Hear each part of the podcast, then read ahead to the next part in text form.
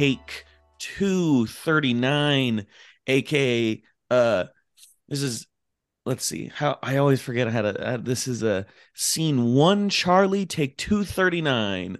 We're gonna figure out a better way to do it, or we're just gonna keep going with the takes. Uh this is a fun movie club take. This is a Wes Anderson rank slash just themed take before we do Asteroid City next week, along with the Flash. Um, I know that Tim has been anxiously awaiting the Flash. Uh, but today we're talking all about Wes Anderson. We're gonna start off with a new segment that we're very excited to launch called the Spencer Marvel Minute. And we're going to get into that once we get there. We're going to go over, instead of doing fave movie news and fave trailers, we're just going to do our favorite movie thing. I think that kind of makes it fun for this one. Is just whatever anything movie related. If you watched something, uh, whatever you want to do, you can do that. Um, and we're going to do the Fun Movie Club wheel reviews. We're going to talk about adaptation because I don't think we've all seen Rand, but we have all seen adaptation. Charlie Kaufman, Spike Jonze. We got some comments about Spike Jonze and Charlie Kaufman. Okay. And then we're going to get into our Wes Anderson rank. We're going to talk about our favorite movies of his, what he's meant to kind of the landscape of of motion pictures and then to round it all off we've all prepared like a little kind of wes anderson film idea pitch that we think would be fun so uh i have mine i'm i i, I like loosely figured it out last night but uh we are now welcoming the fun movie club back which means it is spencer davis aka sprink derv nick frazier and uh tim lee. Everyone give him a give him a nice little Hello, golf hello. clap Woo! nice little golf clap. Okay how are we doing? How have we been I've I been good. I feel like Uh, let me let me just get into it. Favorite thing I watched this week was the Denver Nuggets winning an NBA championship. Let's go. Never What a- thought what a I'd see the day. moment. We did it. We did it. uh, I love I love saying we when referring to the teams that I root for. Really makes me feel like you know I've been in the grid of things, getting in the huddles, getting plays off, really figuring out how to make make sure that the team's successful. Hey, So I've congratulations been a Denver Nuggets. I've You- been a Denver Nuggets fan longer than Jamal Murray has. So I feel like I am I am I wrong in in remembering that you had like Denver Nuggets basketball shorts? you are not wrong. Hell yeah, heck yeah. Okay. I when I was a kid, I had a friggin' I had a I went to a game and they handed out free beach towels and Rocky signed mine and it is still hanging in my childhood bedroom. Love it. A towel sound by super mascot Rocky. the highest paid uh mascot in the NBA. Well deserved, if you ask me. Rocky would not have gotten injured by Conor McGregor. He would have put up a fight. Exactly. I agree. Yeah. Nick, how you been? I've been good, man. Um,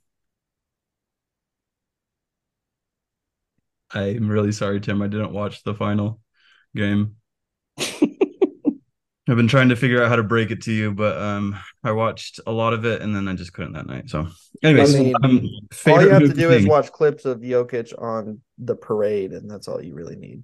Okay, I'll check it out. It was actually an ugly final game, but they won. So it Oh yeah, it was. All that matters. Um, yeah, my favorite movie thing. Um, I've been going back through the archives of Blank Check. Um, shout out Spencer for drawing some of those to my attention when they used to be a Star Wars episode or a Star Wars podcast. And um, do you do you guys remember the Comtech toy that they um they spent a lot of time talking about it, but it's like from Star Wars, the little Comtech that Qui-Gon Jinn holds to like communicate back to the Jedi Council, like the little tiny walkie-talkie that he has. lipstick looking thing. Yeah, it's super small and he's just like talking with the Jedi Council on it. Okay. Um, they made a toy back in the 90s based on that Comtech where you could have these little chips with characters on them and like you, you'd tap the chip to the Comtech and it would like it would I remember that. read that. Yeah. I had totally forgotten about that until I was listening to the that podcast this week, and I was just like, so I, I want to go back. I I know I don't have it anymore, but like I have to double check just to see if somehow I still have that toy and those Comtech chips. Um, but yeah, movie magic, you know. the, the dumbest little thing can be uh be turned into something that kids like run around with and love. And they came with like um like little chains that you could like wear the chips on your your neck. They're like necklaces that you could wear around. So you're like walking around with like a battle droid like chip on your neck. And yeah that's my favorite movie thing. Kind of silly but just remembering the the toys that you know you grew up with and and loved We love nostalgia. hmm It's why we place extra weight on terrible movies. But hey, Mhm. movies rock. That's what we've always said here. We, you know, we, they they've always rocked. They always will. They the best things in the world. Spencer, what uh, give us give us what a welcome back. Th- thank you, thank you. Uh, my favorite thing, I think I gotta go with uh, not because of the movie. I saw the Boogeyman this week. Ah, I saw that one last week. Yeah. Yeah, it's like it's fine, pretty average, but it was the movie going experience. So I I went because my mom wanted to go. I was joking earlier. She uh, loves horror movies, but is also easily offended and won't watch R-rated movies. So it's a kind of a rough combo. Um, but Boogeyman is like right in her wheelhouse. so me, my sister, and her went. We were the only people in the theater, so we could just talk as loud as we wanted. Highly recommend that. Um, my sister fell asleep within 10 minutes and slept through the whole thing. And then uh, my mom would grab my arm and she'd be like, wait, I think this. And it was a very fun experience that really elevated a somewhat forgettable movie. Yeah, it's funny that you know your mom kept thinking about the twists and turns because the writers didn't. They were just like, "Yeah, it's just a. Burn! Yep, just a just a monster. Uh, you know, there's not really a lot of intrigue, but we'll give you some jump scares. We'll have some some quirky direction in there. So we went on a Tuesday, and it was filled with teenagers. Oh, good. filled with teenagers. And I will tell you this, they are the worst movie going audience of all time. Like I and I was trying to remember with Becky, I was like, when's the last time we got like uh a PG-13 horror film? And I think it's just been a quiet place. I can't really Mhm. think of any. Um so uh, for that, I actually kind of liked it because I was like, it's good that they've got these movies that they don't necessarily have to like lie to their parents about seeing, like I did to go see Paranormal Activity when I was uh, 15 years old. So uh, yeah, um, okay, uh, yeah. Hi, I'm I'm back. This is Keeks. Uh, I'm back. My favorite movie thing is I actually have a couple things, and they are me related. Um, first thing for we entered in our 48 hour movie competition. It's called Sheet Talk. Um, we will get it uploaded to, so people can watch it as soon as we find out how we did. We went to the screenings of the 48 hours. Uh, there was around 23 teams. Basically, get 48 hours to make a film and submit it. And then on Thursday, we had two showings because there's 23 teams. You split them up into two. Um, and our showing, we definitely got the best reaction. You three, I sent it to y'all three so you can watch it. Um, and like the the head of the competition was asking us questions about the ghost. Like the ghost is a great reveal when it happens, especially you know, it's not anything crazy how you shoot it. But um it was cool that like the majority of the questions were for us. Um I we definitely got like great responses. We feel really good about it. The award ceremony is on Tuesday, so we're like fingers quadruple crossed that we get something and we really feel really confident that we did. The second thing is is for the short film that I've been helping produce, we start shooting on July 11th. We just got shortlisted for the First Flights Short Film Fund. And uh, Hey. um, which is 15 finalists that we get $10,000 if we're like one of the winners chosen. Um, one of the most recent winners of the first flights flights film uh, short film fund, an Irish goodbye. Does that sound familiar to any of you? It is the short that just won the Academy Award for best short film this last Academy Oh, Awards. So uh we're like kind of freaking out because that means if we Uh, get 10 grand extra, then uh then you're getting an Academy Award, is what you're saying? Yeah, sweet That- film Oscar yeah, correlation does equal causation. If we win this award, then we're definitely winning an Oscar. Um, but more than anything, we get automatically entered into Oscar qualifying short film competitions if we're one of the winners. So I don't know what that means. I don't know if that means if it's top three, top five, however, whatever it is. But uh, we had an interview with the the executive producer of Irish Goodbye and the, one of the runners, the the kind to the programmers of the uh, First Flights short film fund. And uh, yeah, till death, we're feeling really good about it. We obviously we passed our Kickstarter goal. Um, or start filming. We uh, have just offered a part to a really to like a pretty big Utah actor. Um, I'll mention it to you guys if y'all uh want to know. But uh cool things in the film world. Um, I am also we've also been trying to find the treasure. Uh, there's a Utah treasure hunt where these like rich dudes have hidden twenty five thousand dollars in a treasure chest and given super vague clues in a poem to uh hopefully help you find the money. So we're like, well, we gotta find the freaking money so we can have twenty five thousand dollars to help with the short as well, and just have like the most expensive short film ever made, um, and feel really really nice about it. But that is that is my favorite movie thing. Um, a, a question I wanted to get into before we go into Spencer's Mar- Spencer's Marvel movie minute, um, is when we're looking. So I was watching Chris Stuckman's Indiana Jones and the Dial of Destiny. I watched like half of it because I didn't want to get too spoiled, but he had a really great comment about film criticism. How do we feel about the landscape of film criticism right now? I will give you a background. He said that it feels like it's way too much of entertainment hosts talking about films and not enough getting into um it's too binary. It's either this is awful or this is great and people arguing about it on the internet. I don't know what you all think. Well, I feel like Twitter movie discourse has turned into OnlyFans girls being contrarians for engagement. That's like basically sums up Twitter film reviews because they pay the eight dollars a month to have a blue check mark to get seen. Twitter is not good at something. Yeah, shocker. Weird. it's all hot takes. I feel like if you the key is to know where to go.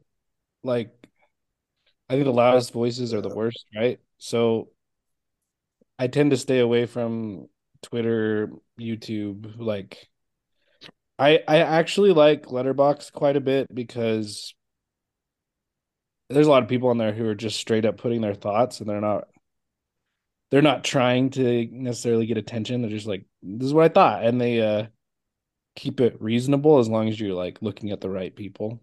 Mm-hmm. Um, but I do recognize like with the advent of the internet and film accessibility and being able to share your opinions, like there're just so many bad opinions out there and very uh, uninformed. Because the hard thing about movies is like it it does boil down like, do you like it or not? And you're allowed to like it or not. But the the way people back up their opinions is like painfully like they don't watch a lot of movies or they're uninformed on the process or like what they're talking about and that's very hard to to listen to and to watch yeah, yeah. i saw i saw people like say that the the animation in the next ninja turtle movie that comes out in august is lazy animation and it's like you just don't understand animation as like a medium. Ugh. Like, Ugh. Like it's you can't. There's not a response to that because it's so like uninformed. And they haven't even. No one's seen the movie yet. Yeah, they no, said the preview. How can you say animation. it looks like you haven't seen the movie? Yeah. You've seen two minutes of the movie, of clips from the movie. Insane. Nick, what, yeah. what do you think? I, I was just gonna say I think it's like everything else in our society right now. Um, I, I think about it like think about it like journalism, right? Um, how much of the news that is produced, quote unquote news, wherever you're consuming it, either side, right? Um, how much of it is actually journalism, right? Movie criticism is for the most part the way that we're consuming it, not true movie cr- criticism, right? like if you're going to the New York Times to read it and there are movie critics um, who have a 20 year career, um, that that's probably more of like the traditional movie criticism that I would associate with that term. And so to Spencer's point, it's the way that I've figured out how to navigate this digital landscape is to curate voices and find people who you like find value in their opinion, people who are um, you know people who you you identify with um, to find you know funny if you're after reading funny reviews or people who you know are um, more experts or who have a long career in what you're trying to read. Um, so you know just just find the voices that you find value in and and you know go with that. If, if you love getting super angry about movies you know that's that's your thing. Go go do it. If you don't as much then avoid those voices and find those that you can agree with. So or maybe uh, not even agree with but just find value in i'm gonna list off there's yeah. there's are a few people on letterboxd that i just like to listen to and that's david ehrlich jordan beaumont anderson u3 tc uh, th- those are those are the those are the people that I like to listen wow, to. Not even Becky. And Becky, of course. Ooh! oh my gosh, Becky Becky's are always very fun to read. So that's what I, I was kind of curious about that. I think Tim, you nailed it. It's like it's it is uh it's for clicks and for views, and that's what it's been reduced to now. So you're just trying to get the headlines, which is is what it is now Spencer, the Marvel movie minute. And this is what we have determined. The Marvel movie minute is Spencer's going to watch a random minute from the most recent streaming, like free streaming on Disney Plus Marvel movie, which is Ant-Man Quantumania. I did a random number number generator and he had to watch from minute 96 to 97. Spencer, what is your uh Marvel movie minute rank? You have 30 seconds. Ironic because it's not a full minute. I forgot to do it because I was playing Zelda. That's my Marvel minute. I'm so sorry. Oh, no. That's actually what it should be. Is every month it's like, okay, what's your Marvel movie minute? And then you talk about your excuse of why you didn't watch the most recent minute of a Marvel movie. Yeah, we're gonna have to cut this out to make it a regular bit. Like, and as we go, the excuses get worse and worse. oh my god! I was eating dinner. Sorry. I didn't watch anything this month. I watched zero TV this month, so sorry. yeah, Spencer has not watched a movie every day. Okay. No. no, no. okay, that's great. So we've been able to get into like a little bit of some of our movie thoughts. This is this is our kind of dive in deep.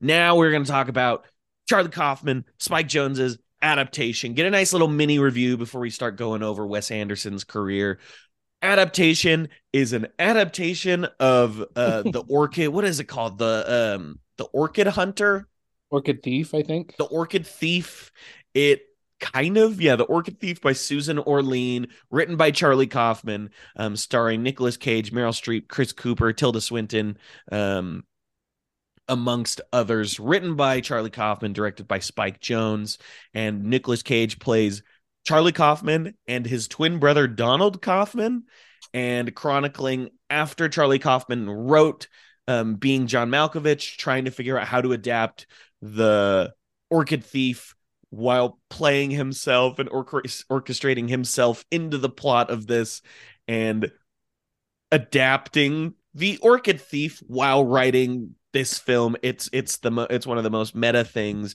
but it doesn't feel pretentious. It is so much fun. The characters are great. And i'm going to say this right now. Spike jonze and charlie kaufman it's the Shaq Kobe of the nba just just absolutely heavy hitters great fun movies like we, we got to get these guys back in the lab again so they can like work together, workshop another insane idea. Adaptation, I was dying laughing in so many parts of this. Uh Nicolas Cage playing the same character in Donald and Charlie, like two totally different people, but they're so lovable and they make totally different characters. Um adaptation was great, came out in 2002. What do you all think of adaptation? I really I loved it. it.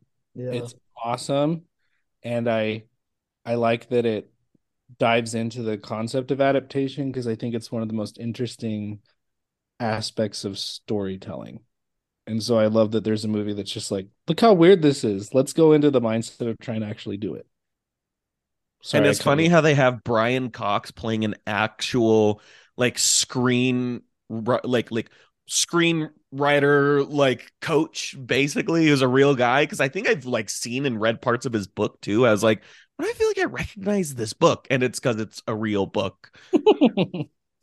That's funny. I didn't realize that.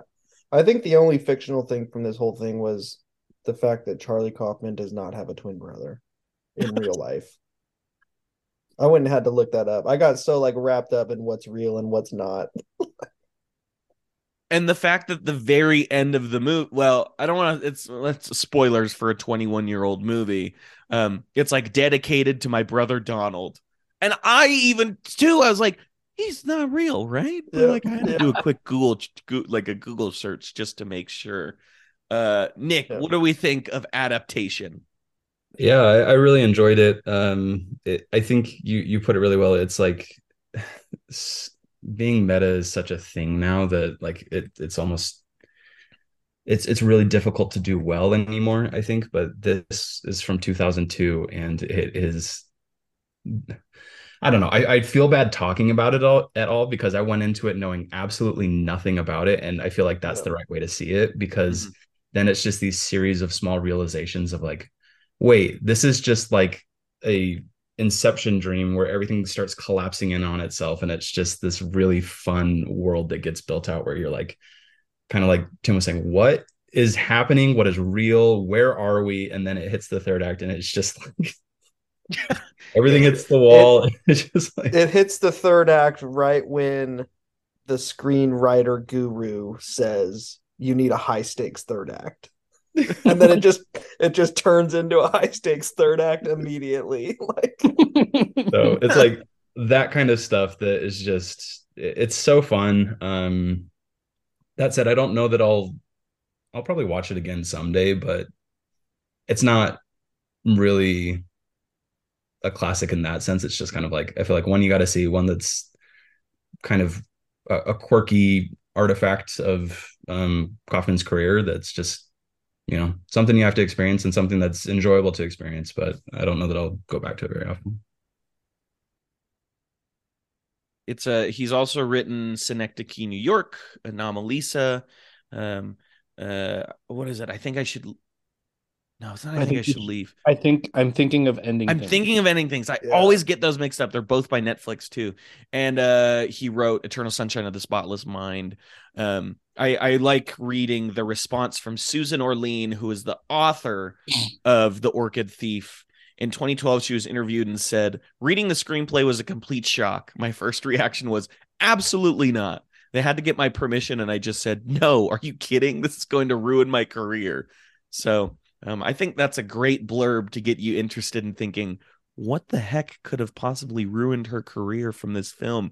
Um, I just think that Spike Jonze's direction, he's always he's made so many interesting directing choices, you know, from where the wild things are to her being John Malkovich, um, the the Beastie Boys documentaries. Uh, he's one of the executive producers of Jackass. He's such an interesting guy, and then he's like the funniest part of Babylon too. So um definitely check out adaptation. Our next one is ran. It took me three months to watch this one even though i probably watched 50 movies in between.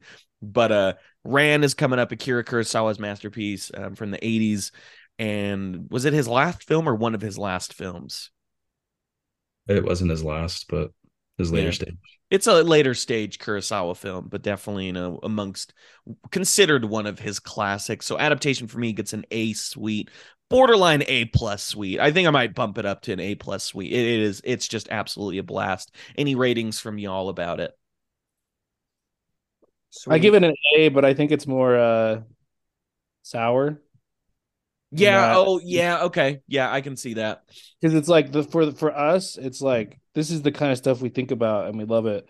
But I think for uh general movie people, it's uh yeah what, a, what anyone anyone who saw Transformers: Rise of the Beast on opening weekend can probably skip adaptation. That'll be my bar for everything. Jokes on you. There was no one in our theater for it, so I guess no one's gonna go watch this. It movie. made like 120 million or something. I don't. I don't know a single person who saw it, and it still oh, made 120 million. Well, you I know you saw it because you see everything, but like I don't know a single like casual moviegoer, and it it made enough money to get automatically greenlit for a sequel. Like how? The it, fact we had to wait for Dune Part 2 to get a green light for like a month and Transformers gets it in a week is a sad state of the movie world. It's a uh, it's the China money. I think it even like yeah. it keyed out Fast X. I think for like best opening weekend this year, and that's how the Michael Bay ones as they got horrible near the end. Those last two, they made a billion dollars because of China. Like I think they barely made like three four hundred million here, but like China had made like that much plus a little bit more. So um, thank yeah. There you go. Uh, doesn't matter if you go see these movies, China will, and you'll keep getting more of them. So maybe just stay home. Okay. Now it is time to get into our Wes Anderson uh rankings plus thoughts okay i'm gonna i'm not gonna lie to you i got like halfway through S- the life aquatic with steve zissou last night almost finished with it and i just i got I, it was one in the morning and I, I couldn't do it couldn't push through so i have nine of the ten uh, I have them ranked out, and maybe we can give some thoughts about Wes Anderson. Um, he is from, I believe, I know he's from Texas.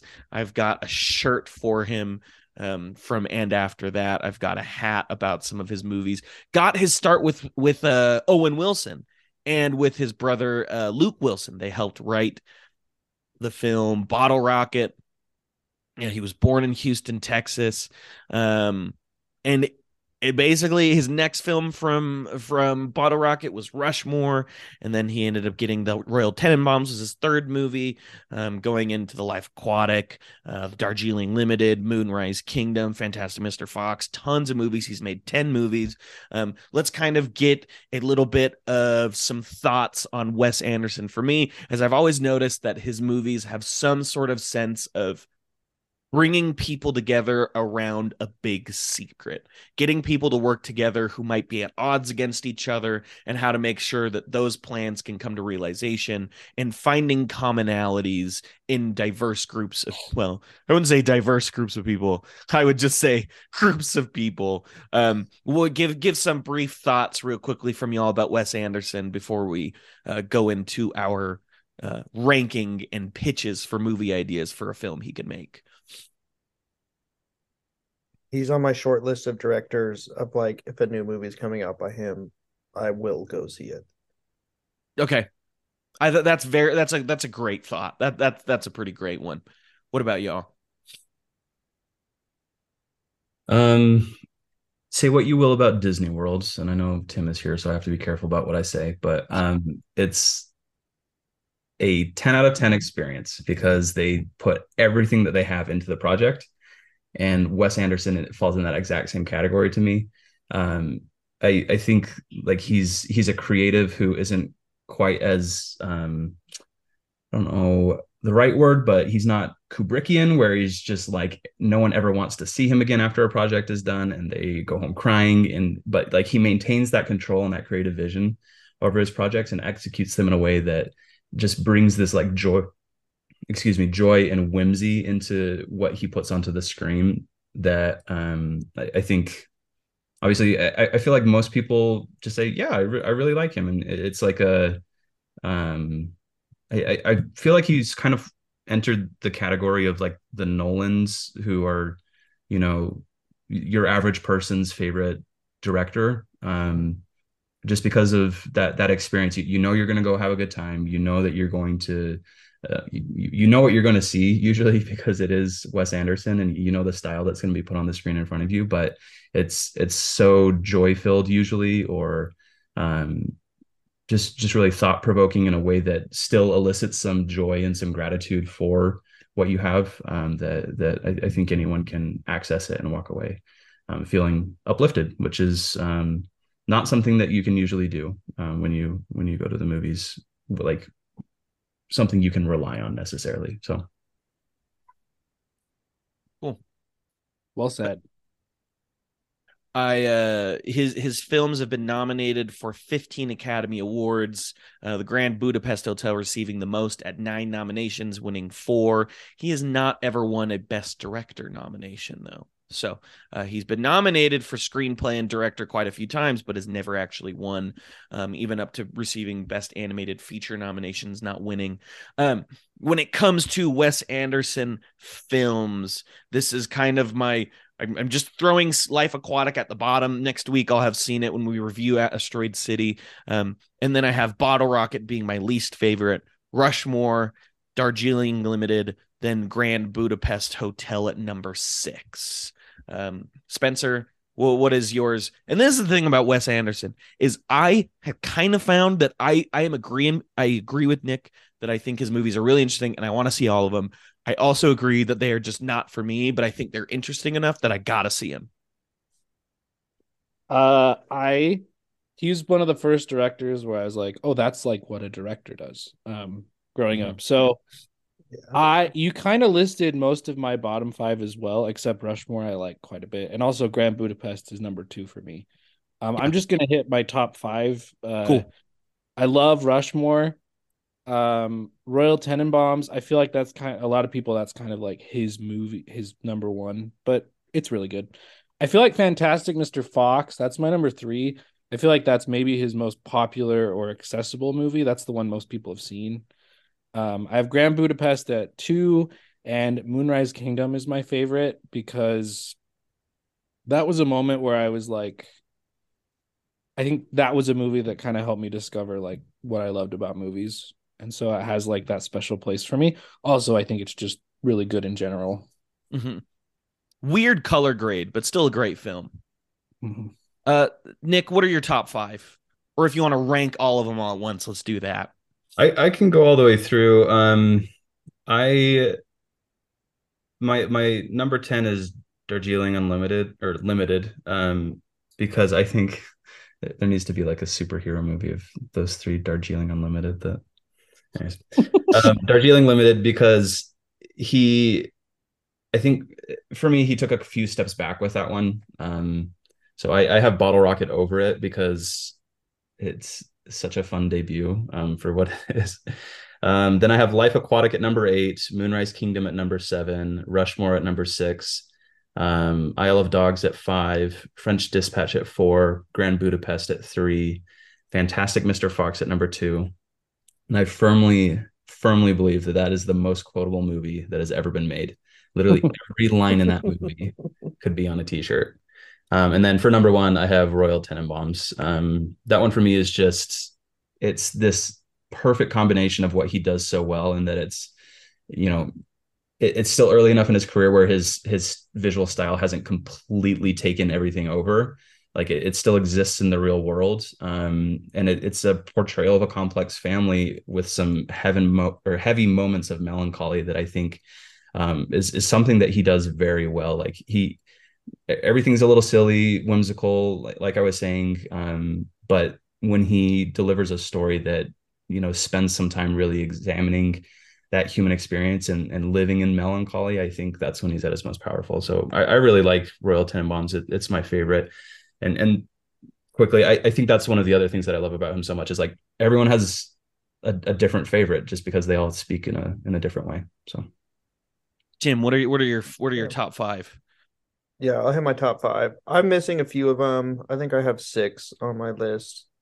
Um, just because I haven't heard very many good things about Life Aquatic, so I just don't really have a desire to see. It. I think it's really funny so far, so I I really like okay. it. Um, well, my top five is Isle of Dogs, and then Royal Tenenbaums is four, Grand Budapest is three, and then I have Moonrise Kingdom at two because I feel like the humor is most like Fantastic Mr. Fox, which is like my clear number one. Heck yeah. Great. That's in my top four on Letterboxd, actually. Yeah, it is. Yeah. So my five is Isle of Dogs. Number four is French Dispatch. That that one's like really shot up for me in recent memory. Um, three is Mr. Fox. Two is Moonrise Kingdom the number one baby. Royal Tenenbaums is one of my favorite watches of last year, and I agree with that. I have it's it. just it's it's right right before he starts lean even though it's his third film it just combines everything i love about him in one movie gene hackman the, the cast is just freaking incredible it's so good so um, we would love to do our movie pitches, but it looks like we're kind of running out of time at this point. I got. I have the perfect one. We don't need Okay. any other one. Perfect. Uh, if you need to bow out, you can. I'll leave mine So for the end. let me let me give you mine real quick, and then I'm gonna drop out. Uh, there has been some drama behind the scenes of a certain production involving one of my favorite actors, Mahershala Ali. Uh, the MCU recently fired a director from the Blade movie. Again? Oh, did they did they have one now? I don't know. I know they did it at least once. But uh Yes. anyway, I can't think of a more perfect person to direct a movie about a black vampire hunter Gosh. than Wes Anderson. Okay? And with that, I'm going to drop the mic. Stay sweet, everyone. Sweet. Thank you, Spencer. Bye, Mhm. Spencer. Oh my gosh, I'm just trying to imagine that like My clubbing scene from Blade where right. like all the vampires start dying and just directed by Wes Anderson. I just know that he would have a really awesome dolly scene. Like a- another thing that I really love about his movies is his dolly shots are so long that he would have this really quirky hallway dolly fight scene like Old Boy, but Wes Anderson style. Okay, who's I know someone else kind of has to leave soon. I don't remember who it is. Uh but but let's get into your um your your next film pitches. Um, I can go. Um, so uh, this isn't anything special, but for some reason I was thinking that um it would be really fun to see like a um it's clerks, right? Like a clerk style Wes Anderson movie where it's like this grocery store or like corner store, convenience store that has this long history of like esteemed proprietors from back into like you know there, there's like this founding family in manhattan when the dutch settled and they've just like owned it all the way through. And it's just like you go through the full history of like this this beautiful grocery store that's you know just been the pillar of this community for 300 years. And then it just like comes into modernity and there's just like these two dudes just standing there. They're just it's like totally broken down. And and the movie's all about them crafting um, a, a plan to reassert themselves at the at the top of the, the Manhattan social scene. Starring Owen Wilson and Jason Schwartzman. Yes. The Grand Budapest grocery store. Very Exactly. similar. Okay. Uh, I want I want to go next. T- Tim, do you do you have to go be anywhere or can I can I get mine next? No, you can go. I I'm love it. Okay. rush. So I, I thought, you know, Moonrise Kingdom, I think is very interesting that he works with so many children actors in that one, especially like banger child child actors like Lucas Hedges, really early uh performance from him and some other great performances. And then, you know, he had Tony Revolori and Saoirse Ronan in Grand Budapest Hotel. So I thought it would be fun if he directed a film about a a team of synchronized swimming children, like a young uh just group of synchronized divers and i think it could push him to get some of these like he likes to use crane shots where like he can kind of boom up and down with the camera and then dolly shots where he can dolly in and out. So it could be fun of him like filming above water and then booming down to film underneath the water and getting kind of that mix of different uh different colors. You can also get like a fun 70s aesthetic and go to an older indoor pool where it kind of has like the tiles up against the wall and on the floor as people walk um, and he could really design like a great set of these kids learning how to synchronize swim and competing against you know the the big the big team you know for for the synchronized swimming it's like they can kind of this grant band of misfit kids whose parents drop them off during the summer. And uh let's just say that um and and and anjelica huston or tilda swinton is their coach. And that would that would be my pitch for a wes anderson film. I like that one a lot. I've watched that movie. Yeah. Tim what do you got what kind of idea do you have Um, yeah, I wrote it down. So it's about a guy, he works at a college as a janitor, even though he feels like he's smarter than most of the people that go there. And sometimes there's like an equation written on a blackboard, like half an equation, and he'll just like figure it out. Um, Yeah, anyway, his best friend's Ben Affleck. isn't No, that a, isn't that from a like a show or a or a Step movie? Brothers. It's in Step Brothers when he goes to therapy. Sorry. Um. Uh. No. I love that you started that by like, yeah, I wrote it down. Yeah. I was reading the quote card from uh, IMDb about that exact scene. Anyway, um, my actual pitch is basically I would have loved if he did. I feel like almost every Roald Dahl adaptation is nowhere near. He's doing another Roald Dahl adaptation for Netflix. That's like a short film, I think. Yeah, well, I don't think it's short. I think it's like forty Sugar. minutes. Yeah.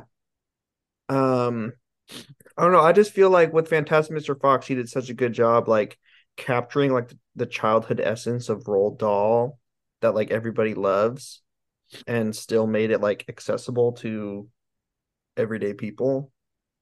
Um, so I guess barring how well the Netflix, the Henry Sugar one goes, um, I don't know, like if he did I feel like even the art style from those old Roald Dahl books just like matches his what what's it called Indian Paint Animation, the animation company he used for Isle of Dogs and Fantastic Mr. Fox.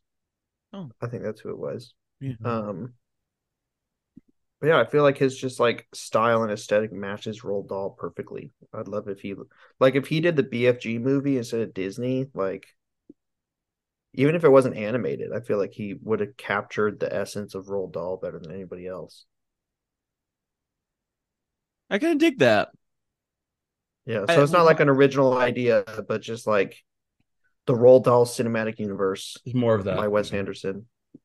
By Wes Anderson. I especially think that honestly, you know, I, I always joke that uh, every director has their BFG because I think the BFG is Steven Spielberg's worst film.